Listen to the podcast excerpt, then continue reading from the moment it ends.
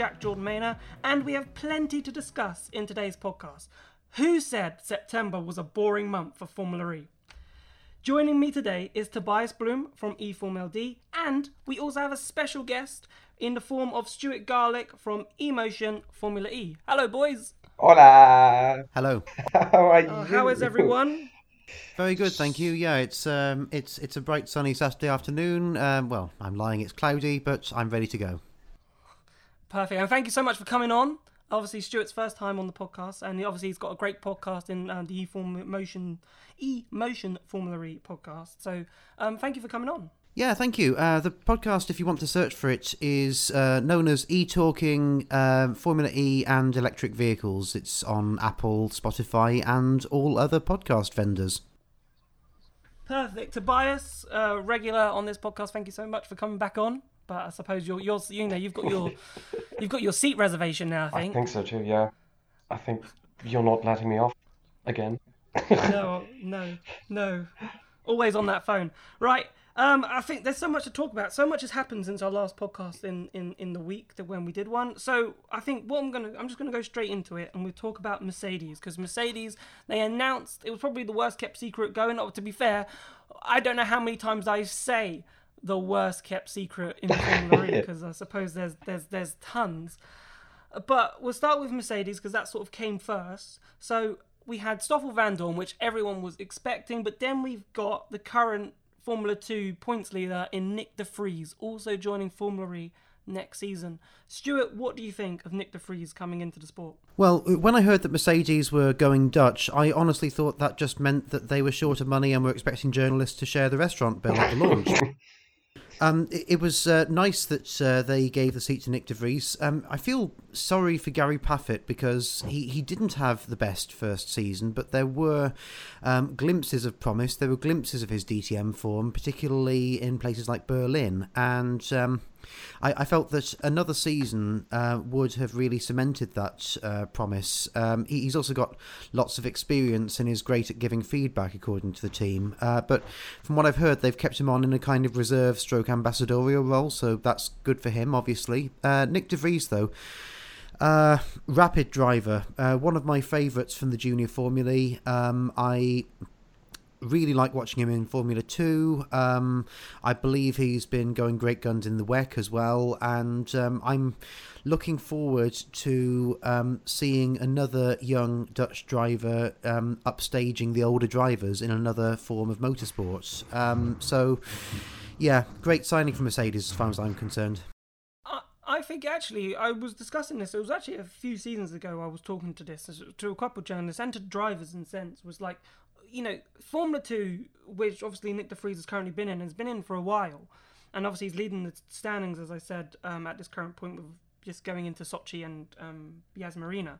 So I, I always thought, could one day, if that step for Formula One, because it's so hard to break into Formula One, I said, would you know the young drivers who are in Formula Two think that Formula E could be actual serious option, and maybe with the manufacturers Tobias that are coming in, maybe those top line Formula Two drivers, if they can't get into Formula One, might they normally go into the WEC series, but they probably you could do both now.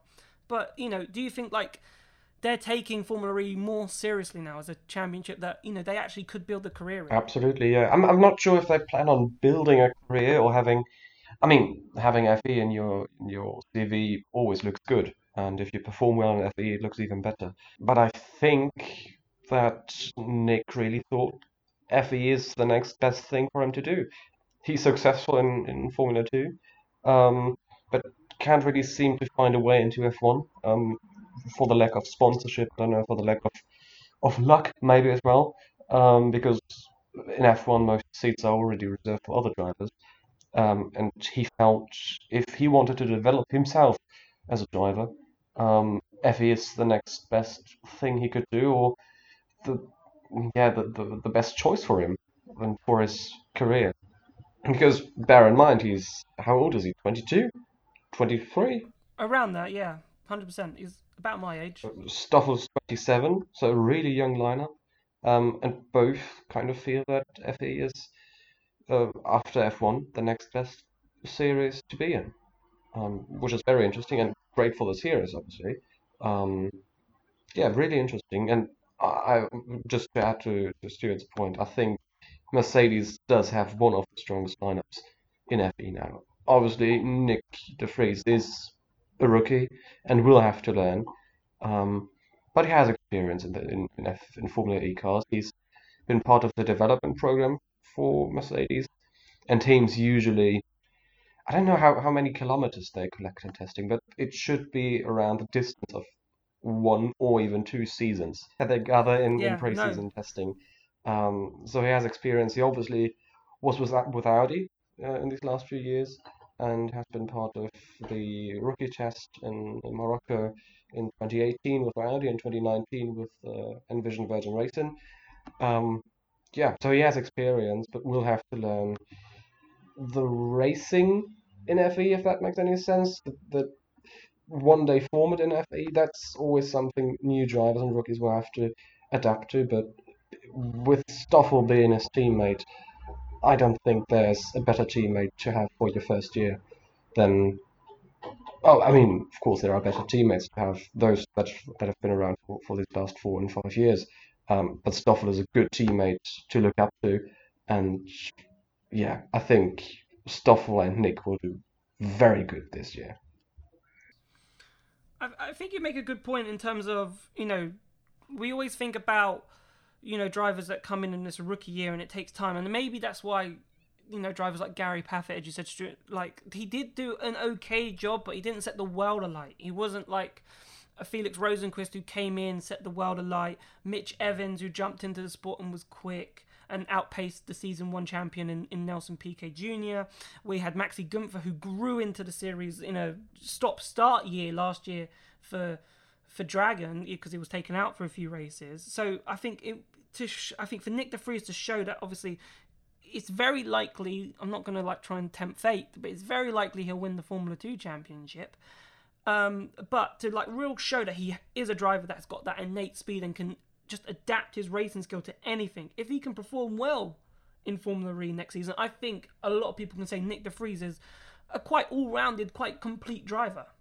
Well, yes, um, and um, g- certainly Gary Paffett, um, as I say, did a satisfactory job last season. Um, I feel the reason he didn't do better than that is uh, because p- people assume that DTM and Formula E are, you know, bedfellows in terms of how the cars handle and how, how the cars race, and superficially that may be true, but um, there, there's there's a lot. Um, the cars are a lot closer to each other in Formula E. The circuits are shorter, and the cars are more difficult to drive, I believe, than DTM cars. And I think that for an older driver who's had a lot of experience of um, um, of F1 cars, um, as Gary has, and a lot of experience of um, of well, can't call them touring cars, I guess, um, si- silhouette cars with roofs, uh, as DTM cars are. That um, uh, it's it's just difficult to transition to Formula E at that stage of your career.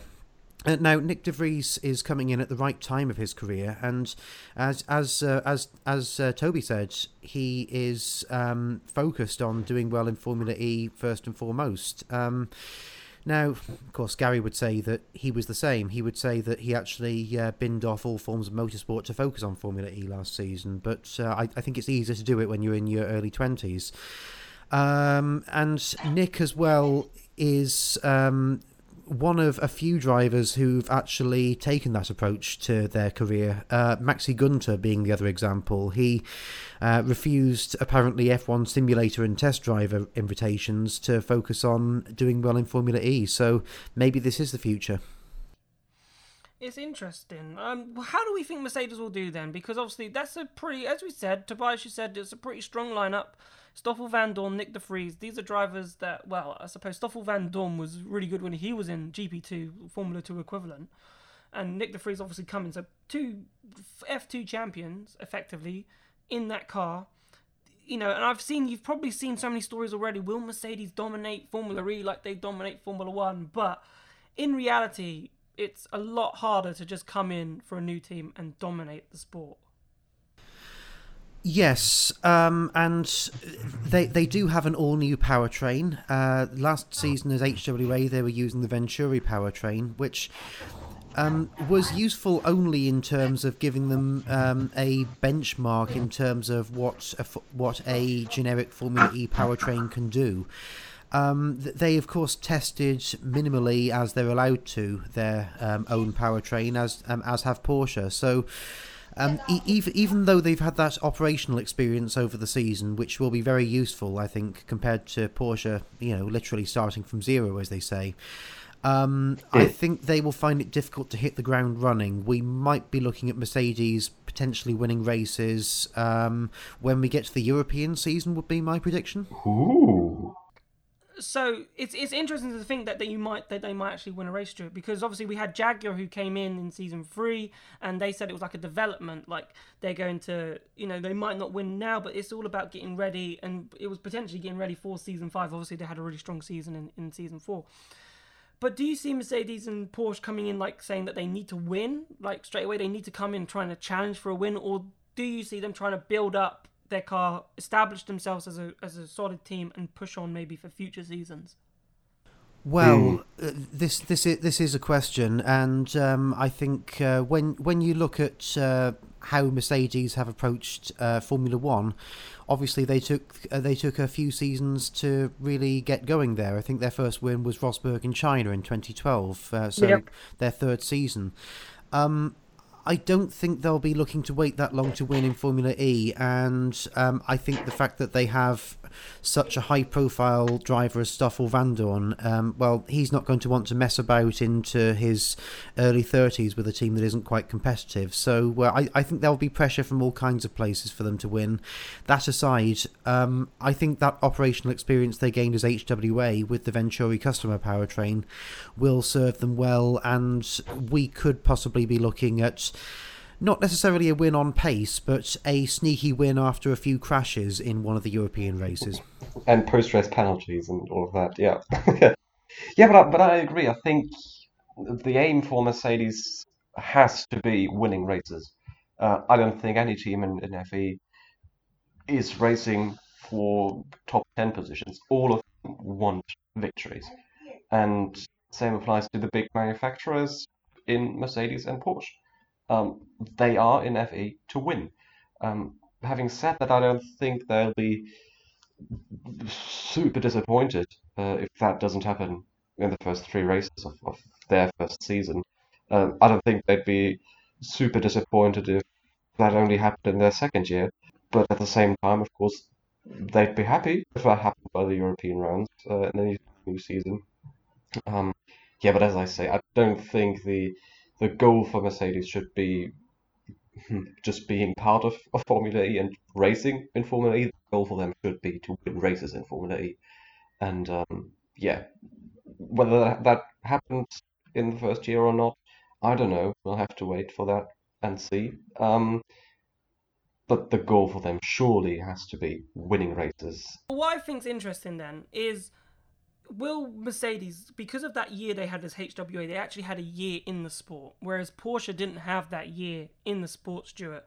Do you think Mercedes have got an advantage on Porsche already, or do you think they're going in pretty much at a level playing field? Well, um, as I said, operationally they have got an advantage because uh, that that team uh, has worked together mostly uh, for an entire season. Uh, they will obviously make changes at the top of management. We've seen that with um, with Ian James, as I called him, the uh, Marvel Netflix Toto Wolff coming in as uh, as team principal. Um, and but by the way, I'm still waiting for the third um, instalment of that viral video series, Coffee with Toto. Um, it's it's not happened yet. Come on, Mercedes, you know what to do. Release it on Twitter. Um, but uh, yes, to, to go back to your point, I think that they have got um, th- that extra operational experience, and that's going to help them a lot.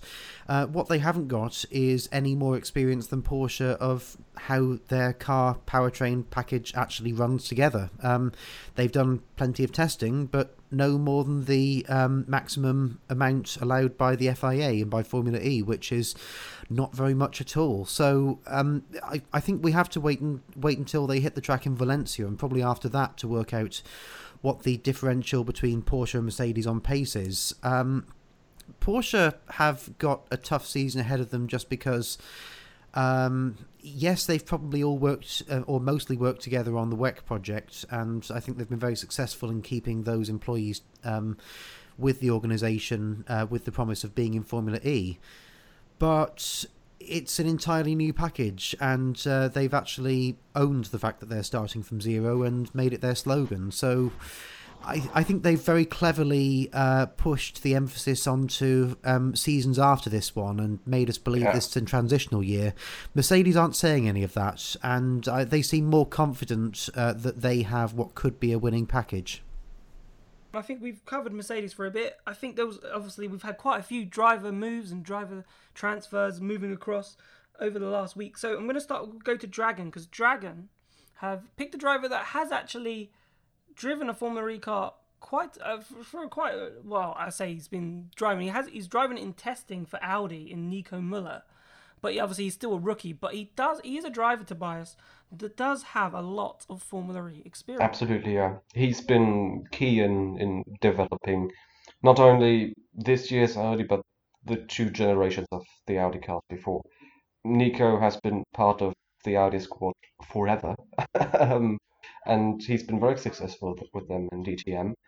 And um, yeah, he he'll do do well. Um, he saw his opportunity at Dragon. Um, he was always hoping for, yeah, maybe taking the second Audi seat alongside Lucas di Grassi. Um, but as soon as they re-signed Daniel Abt for the new year, that door closed for him, and um, he decided he didn't want to be, yeah, playing second fiddle anymore, and uh, decided to get a seat in Formula E. And the only option he had, or one of the only options he had, um, was moving to Dragon. Um, so yeah, I think it's a thing of him really, really wanting to compete in Formula E after being part of the FE bubble for such a long time. Um, and I understand that if you are developing a car and only race it in, in testing, uh, you don't even race it, you just drive it in testing. Um, and as a race driver, you of course want to compete against others. And um, yeah, I, I can fully understand him really, really wanting to race Formula E now. Um, and that's why I moved to Dragon. Um, interesting move, um, because by the look of things, remember Dragon wasn't the best of teams last season, and it sadly doesn't seem like I'm happy to be convinced of, of the of the opposing uh, argument and thing, but it doesn't look like Dragon will be fantastic this year. Um, so interesting, an interesting move for him. But as I say, he really wanted to race in Formula E, and that's what he's what he's doing now. Do you think actually, you know, there's always this talk about loaning drivers. I'm not saying that maybe Nico Muller's been loaned by Audi to Dragon, but you know, Stuart, when you think of Daniel Abt, like Daniel Abt over the last two seasons has really been under pressure to sort of have that seat for the following year. And you know, earlier in the season he was like it's not in his hands, but he got the seat at Audi. Now, obviously, Nico Muller was knocking on the door. So if Nico Muller can go to Dragon and actually put up a good performance and show what he's capable of, will you think that that will put more pressure on Daniel Abt to actually perform? Because maybe Nico Muller could be fast tracked into that Audi next season. Well, I actually wrote an article about this. Uh, you can find it on medium.com forward slash e dash motion, uh, getting in that plug. But uh, Daniel Abt is under a lot of pressure this season. Um, he's ironically pushed up that pressure a lot on himself by saying he would retire if he didn't get the deal this season. Um, which was uh, a, an exclusive, uh, I think, um, plugged by uh, or um, um, uh, published by Rob Watts on uh, E Racing magazine. And uh, by saying that, he's actually um, made this into a bit of a make or break year in some ways. Um, he's he, he's from what I can tell, a super open guy and a super decent guy um, who uh, the who the team like and uh, or seem to like and but also someone who has this vast hinterland of other interests outside of being a racing driver, which is kind of unusual these days, given how drivers are brought from the cradle into karts, into race cars, and are not given that much chance to develop their personalities outside of the track. But, you know, anyone who watches Daniel's YouTube channel will know he's a really interesting guy um, um, in front of a camera as well. And so basically, if he left the sport, there would be many things that he could do and that he would probably enjoy. But he's still a Formula E driver. That's still his uh, his emphasis right now. And I think he's got to look at getting a win this season, um, just to stay in the Hmm. squad. That's a heck of a lot of pressure on somebody. Nico Muller um, is very well known and very liked by Audi Sports, and I honestly think he was in the box seats for that drive for much of the second half of last season. Um, it looks like somebody right at the top made the final decision to go with Daniel because um, he gets on well with Lucas. He's a known quantity and he's someone who's driven well for them. And, well, it, people forget he was in the championship conversation up until the last round of races in New York.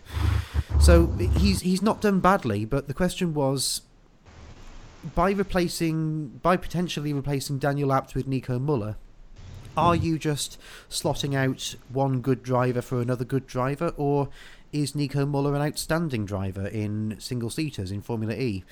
Now, we know he's an outstanding DTM driver because he's been on it all season, and he's been uh, challenging Rene Rast right up until the round, where, the last round where Rene won the championship.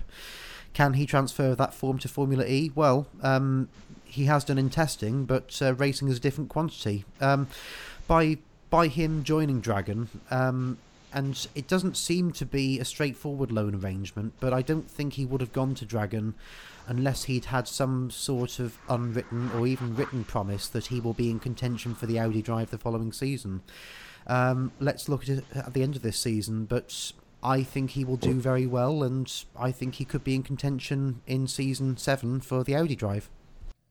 Could you say that it's Baby Tobias the same for Brendan Hartley? Because Hmm. Brendan Hartley, obviously Porsche driver. I was about to say the Um, same. You've got you've got Nil, you've got Neel Jani and Andre Lotterer now. Andre Lotterer is obviously he's getting on a bit. Obviously, you know maybe Formula cars aren't as um, they're still demanding to drive, but maybe not as physically demanding to drive as other sort of race cars. But again, if Brendan was to perform well and maybe Neel or Andre doesn't, you know, you know, could Brendan be trying to fast track himself into the Porsche? Maybe. Um, I was about to say the same. Dragon kind of is the new Volkswagen B team now. Um, Audi has drivers in there, Porsche has drivers in there. Um, yeah, it's only a matter of time until we have Lamborghini, for example, having drivers in Dragon and preparing them for, for their work century. I don't know. Um, yeah, of I think it's a different thing with Brendan though, because he doesn't seem to be uh, or, or too attached to Porsche anymore. Um, hmm. Nico is an Audi driver, and through and through, he's an Audi driver. And I don't quite have the same impression with Brendan Hartley. His chance at Porsche Formula E probably was one of his last chances to stay with uh, the team. He's racing the World Endurance Series uh, with Toyota, um, and now he's racing with a privateer team in Formula E. I don't know, Stuart, have you heard something about him maybe, or his contract maybe expiring uh, by the end of the year? Because that seems like a possibility. Well, look, I, I was um, I was initially surprised when Brendan Hartley joined Dragon uh, because that was, um, I think, before they announced Lotterer for the Porsche Drive, or no, no, it wasn't. No, it was Um, just after. it was just after. But um, I, I was pretty sure that uh, when they announced Lotterer for the Porsche Drive, that uh, Formula E would be considered to be a closed book by Brendan, and he would be focusing on the WEC, which anyway, at that stage, had at least two uh, calendar clashes. Um, Yeah. w- when he then joined Dragon, it was surprising to me, but um, also I thought, what an ace driver lineup Dragon is beginning to get, and which they've now. Uh, uh, I mean, they've got two outstanding peddlers, and they really need to make use of that. Absolutely. yeah.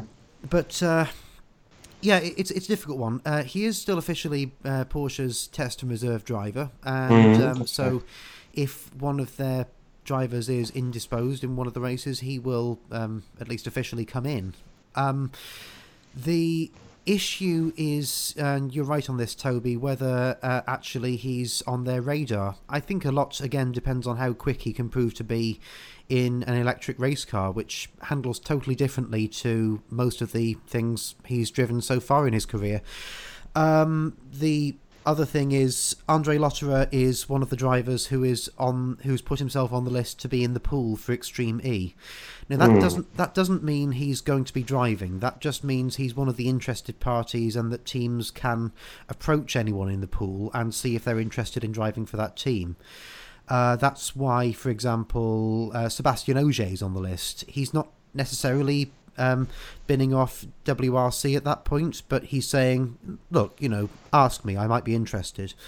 Yeah. That's the impression I get, anyway. Um, so, Lot- Lotterer at that stage will be 39 or 40. Uh, he will be the right age to try something new, and maybe being on that Extreme E boat will be the right thing for him at that point. Sort of a thing you do in your midlife crisis. Reinventing yourself. Now I'm doing Go, rallying. go to the go to the go to the Greenland and the rainforest and the Arctic Circle. Um, Re- like- reinvent, reinventing yourself like the David Bowie of motorsport. That's right. Yeah. Oh, brilliant! Right then, and I suppose then, just to I suppose to talk about the last worst kept secret in Formula E, um, was Antonio Felix da Costa finally reuniting with uh, Mark Preston at Techeetah for next season, joining jo- obviously champion John Vergne. I think this is really interesting, and it could turn out da Costa being probably one of the most significant summer signings because uh, in this whole Formula E driver transfer yeah. moves because you know, Andre Lotter did a good job to um, to Vergne and, and, and was a good uh, a good opponent, you could say. I think Da Costa is going to go there, and I reckon, you know, two former well Red Bull drivers in a sense, or two Red Bull Academy graduates. I really think Da Costa can take and really push John Eric Vergne and maybe cause John Eric Vergne to maybe crack a little bit this season. What do you think, Tobias? Hmm. Not sure if you can crack John Eric Vergne unless you're Lucas Di Grassi or someone of that sort. Of course, Antonio is a fantastic driver, and he is arguably one of the best in Formula right now. Um, but I I don't really see the possibility for for him sort of sort of shining and being the new star at a cheetah. I hope so, of course, um, because he's a good driver. But it always seemed to me like Techeetah is Team JEV, uh, just like Virgin has always been Team Bird, um, and that's totally fine. Um, but it, uh, it it sort of feels like Antonio is the second driver already at DS, and we've not even entered. Interesting. Well, at, at, and at least to me, it feels like he's the second driver.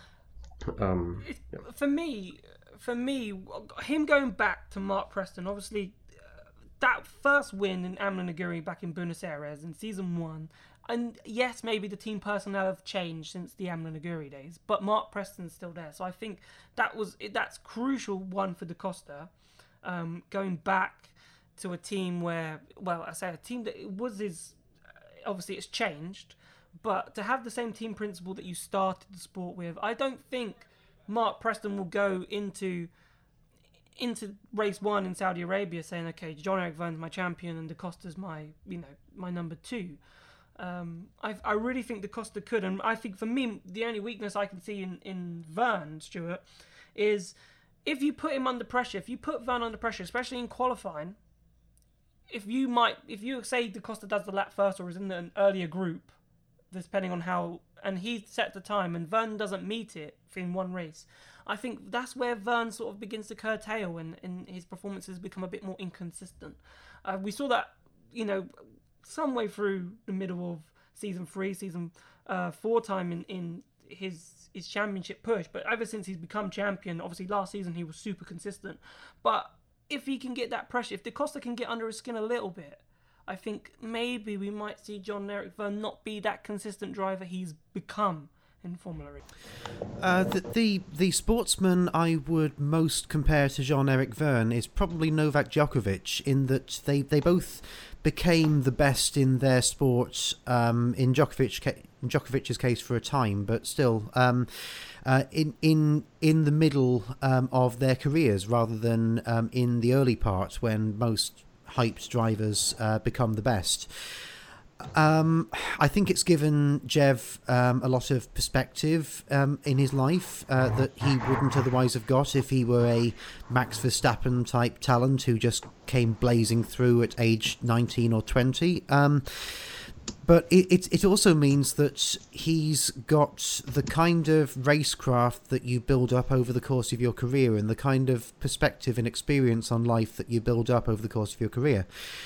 Um, where where they uh, where Techeetah needs support is um, if, as happened in most of the first, I think four or five races of season five, uh, Jev is caught up in incidents um, of his own making or of other people's making, or he's just not at the races for whatever reason. Um, and I think the concern with Andre Lotterer was that uh, while he'd worked incredibly bloody hard to get um, on the bumper of Jev, he was not there consistently. Um, that there, there was always the concern that he might um, fudge up qualifying, or that he might get involved in a needless incident with another driver um, in in the middle of a race.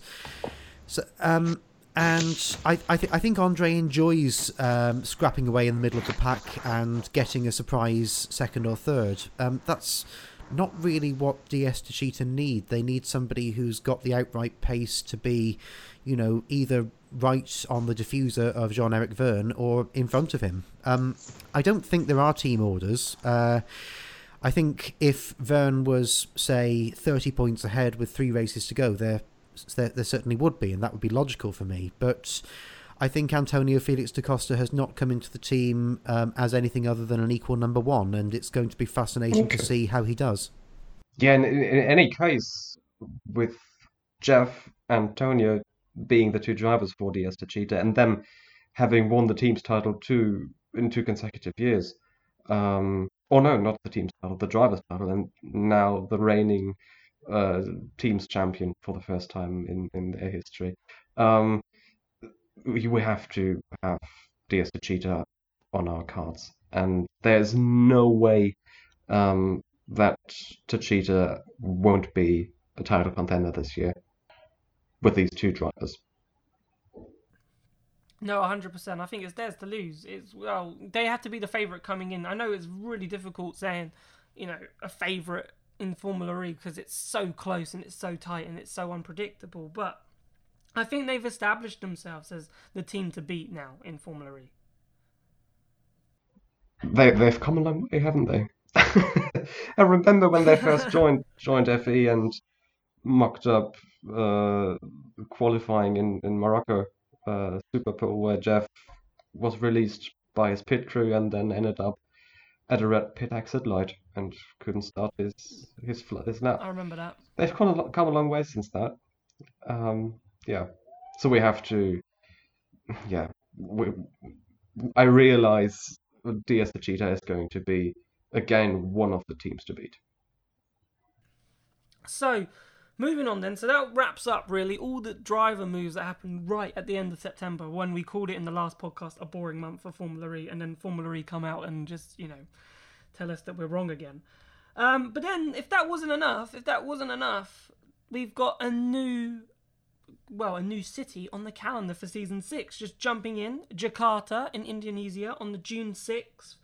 What did we think? Obviously, it's been a long time coming. There's been a lot of reports about potentially wanting a race in season six, but maybe it might be in season seven, and so forth. But it's coming in season six. So, what's our initial indications? Well, um, I, I, try to I try to uh, deliver these things in a compliment sandwich. So um, J- Jakarta is um, a massive population centre. Uh, it's um, a city that is threatened by climate change in a very serious way. They're looking at uh, actually moving um, government buildings and a lot of businesses away Yeah. from Jakarta because. Um, be, beca- because I believe it's um, it's it's becoming hazardous to actually live and work there, um, and uh, so it's exactly the sort of place that a uh, form of motorsport with any environmental agenda should be, uh, particularly Formula E. On the other hand, I, I am disappointed that there is no December date on the Formula E calendar, and particularly I'm disappointed at the loss of Marrakesh because that was a race I very much enjoyed watching. It was um, a race that was pretty universally loved by everyone who had to go there, um, except for one driver who apparently said, "I'm bored with Tajin." Um, if, if, you're bored with, if you're bored with Tajin, you're bored with life. I'm sorry. Um, and um, so Ma- Marrakesh, losing Marrakesh, losing that December slot, it's a problem for Formula E, and it's a problem for content creators like you and me, I think, trying to uh, keep interest up in a sport that has an eight week break between races. Because after they leave Ad Diriyah on November 23rd, I think it is, uh, the next one is uh, the middle of January in Santiago. Um, as as other people have pointed out, it's a tricky time to uh, schedule races anyway, December, because um, the Christmas break makes it logistically hard. But it's it's a shame that we've lost Marrakesh. Saying that, Jakarta's a great addition. Um, supposedly, they were so enthusiastic about having a race in 2020 that um, they were willing to put um, all kinds of incentives Formula E's way, and um, I think a form of challenger motorsport like Formula E cannot afford to say no to cities and venues and organisers that that would absolutely love to have them involved in something because um, you, you, you've got to keep and bottle that enthusiasm around the sport um, because you know we're currently in a boom time for Formula E, but we might not always have those boom times, and we have to we have to really remember who's enthusiastic. I, I really want to pick up on your point there because it's not the, about the point about the calendar dates and obviously like um, the massive gap because Formula E have done this before and they've done it quite a number of times. And I suppose you could say Formula E are shooting themselves in the foot because it is true. Like you know, when you you've got the race in November, you've got two races, but then you have to wait so long. It's like an eight week gap, and that's like half of the off season where we've just had a Formula. But and you want to get the season started, but you're not getting the season started. If that makes sense, you're sort of like this one odd race there, and then then all of a sudden it's like the season really should just start in January and have Santiago and just run as a 2019 calendar season rather than just going over these two years. Because one, we don't race much in the previous well the, the year that we go in we exit and we go into the new year so 19 into 20 if that makes more sense so i i don't know maybe tobias why do you think you know they still feel the need to have these long gaps I don't think they they feel the need to have these long gaps. There's just no other way for them uh, to organize the calendar logistically. Um, I I'm sure FE would prefer to have a nice kind of bow of suspense um, and have three week breaks between the races and four week breaks maybe, but certainly not kind of building up to Ad Diriyah and then yeah having two more months of nothingness. And um, that'll be difficult it'll be difficult to keep the suspense up um, and yeah.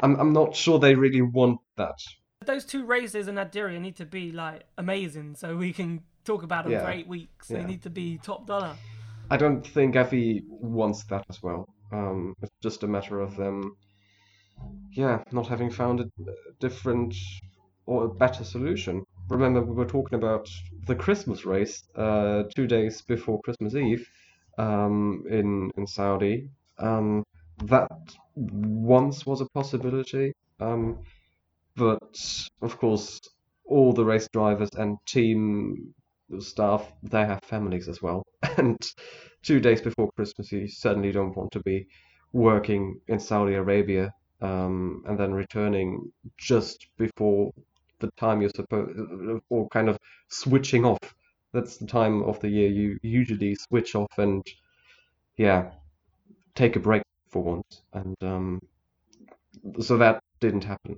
uh, the Christmas race. Um, and now the first two races move to November, and we'll have to wait for eight weeks. Uh, not ideal, but I don't think FE wanted that to happen as well. It did. I suppose we've lived through it once or twice before. We can live through it again. Yep, yep. Because that happened before. Remember, season uh, Yep. pretty much seasons two to four. to, yeah, had that big massive Yeah. gap. Right then, so what I want to talk about now is we were talking about this person before, but Pascal hmm. Wehrlein. What I find interesting with Pascal is that obviously he came into Formula E and he was one of those rookies who was super quick straight away, took to the series like a house on fire, like was able to challenge for wins, as you said, like in Mexico where he he just missed out by like 10 feet. So I think he's uh, definitely a driver that if you mm, sitting on of a years of watching Pascal Wehrlein, I think you definitely want in your Formula E car because he's going to do something that's quick. But the problem is if he does end up at Mahindra again, and I worry for Mahindra because Mahindra have been doing amazing things, and what Dilbagh Gill has done with that side has is has been fantastic. But when you've got Mercedes, Jaguar, Porsche, Audi, Nissan. That's six teams. That's 12 spots straight away with two cars. Mahindra are only a small manufacturer. And obviously they've been in the season from season one, but I don't know if they'll have the budgets to, you know, end up still being able to compete with the likes of Audi, Mercedes, and Porsche in the future. So then drivers like Pascal Wehrlein might end up being succumbed to the midfield and obviously as you said with like the Europa League Champions League analogy he might not be happy with that so it might be for Pascal Tobias another year where he has to show himself and just in case a Mercedes driver a Porsche driver an Audi driver a Nissan driver any one of those drivers in one of those top manufacturers does not perform that he could be one of those that could jump straight in Absolutely, yeah. But that applies to, to any driver on, on the FE grid. I think if you are racing in Formula E with so many manufacturers in the series, you're always looking to prove yourself. And um, that's what I said before we started recording about Nico Hülkenberg in, in F1. He hasn't created too many opportunities for himself uh, to find a new seat. Um, and that's what FE drivers have to do. Um, because in case some manufacturer loses a driver or wishes to replace a driver, um, you want to be on their radar and you want to, yeah, always prove yourself. And um, just just in case you get the opportunity uh, with Mercedes or whoever it may be, um, so that you can immediately start negotiating or just talking friendly uh, to your possible future employers. Um, that applies to Pascal, but that also applies to to any driver in FE. You're always looking to prove yourself um, in case you may get the chance to move up to one of the big guns, being maybe Techeetah, Audi, and BMW. Just like just what uh, Max Günther did. He proved himself in Dragon uh, and uh, at Dragon, and uh, look where he is now. Works driver for BMW. And if I can just uh, clarify something, uh, Jack, you mentioned uh, Mahindra as a small manufacturer. Uh, it's it's a relatively small Formula E team, but it's Yep. backed by an absolutely massive manufacturer. Um, now, I, I think the issue here is um, somebody of the quality and experience of Pascal Wehrlein. Um, you know, he, he won the DTM championship, I, I believe, in his first season. Correct me if I'm wrong, Toby, but I'm the German. I have to know about DTM. Jesus, Jesus. sorry, sorry.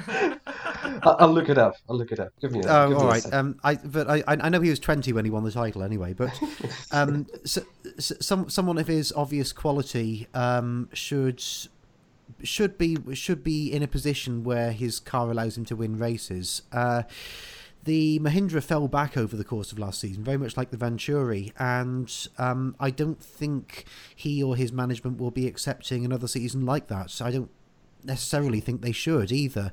So it's it's kind of down to Mahindra, um, who are going through troubles themselves. Um, if you believe Sam Smith from eRacing three six five.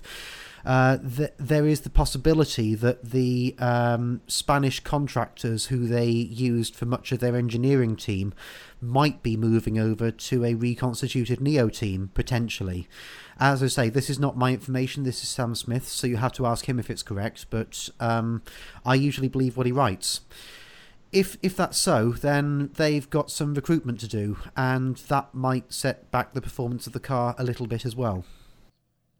I I think they've done wonders. I think th- they were an underdog story, Mahindra. They were an under- and uh, speaking to Dilbagh Gill, a lot of times, and he knew that they were the underdog. They knew they wouldn't be able to compete, you know, financially with the likes of Audi, DS. But they wanted to get the best out of their car and maximize their package, which you could argue that they've done. But what I'm, and I think Mahindra are worried about this as well. And obviously, I think it was Campos Racing that they, they, they teamed up with um, earlier in like season two, season three, um, which is obviously Spanish. And I think they knew that you know season three and season four when they were winning races with uh, Felix Rosenqvist, and they were enjoying those times because I think they knew those times could quickly come to an end. And so I think they were the underdog story in Formula E, and I think they were the, the fans' team in a sense, like the people's team, hmm. where I think everyone likes seeing Mahindra do well, and, and and see how they do. But I just worry for them now because, as I said, and Dilbagh has said it himself, like they're worried about financially being able to innovate, to come up with powertrain ideas that will match Mercedes, will match Nissan and Porsche and DS and Jaguar and all these other magnificent names that are in this series. So I just feel for Mahindra that, that that chance of them winning again is is a long way away or may never happen again. I see them winning again, and I do. You do? Yeah. Good. I, I hope so. But I you can also see I see how you know why they're also sort of worried that you know they might not be able to, or they might not have the money to compete if Formula E. I know there might be some cost cap things and things are being kept similar with um, you know, engineering and the innovation, but you know, the more people you can fund into it, which Mercedes might do and, and Porsche might do, and, and so forth, Mahindra might not be able to, to keep up. Pascal Wehrlein won in his third year in DTM. He joined DTM in 2013 uh, and was last, 22nd and last. And uh, then he joined HWA. And in his second year, 2015, that was HWA, he won DTM. And then moved on to Manor in F1. Well, thank you, Toby, and uh, I'm I'm sorry for assuming that you would be a DTM expert. um, I, I, I just um I, I just knew from knew from your tweets that you um, you watched um, most of motorsport, so I thought I'd uh, throw it your way. Apologies. no worries, man. right then, I think that that pretty much wraps it up for this week. Um, mm. Thank you so much, Stuart, for coming on. Uh, really, your insight has been amazing. Thank you. Um, it's been a real pleasure to be on, and uh, it's actually so nice and uh, kind of a different kind of pressure to be asked questions rather than asking them. I've got to try this more. and Tobias, as ever. Thank you. Thank, Thank you, so having, for having me on once again. Perfect. Uh, um, thank you also to everyone who's listened to the podcast. Um, if you're really enjoying the podcast, um, we'd love the subscriptions on YouTube, Apple Podcasts, all the other places where you can get us Google, Spotify. Um, if you want to support us on Patreon, you can, but there's no obligation. Um, but thank you so much for listening, and we'll see you very soon. Goodbye. Goodbye. Bye bye.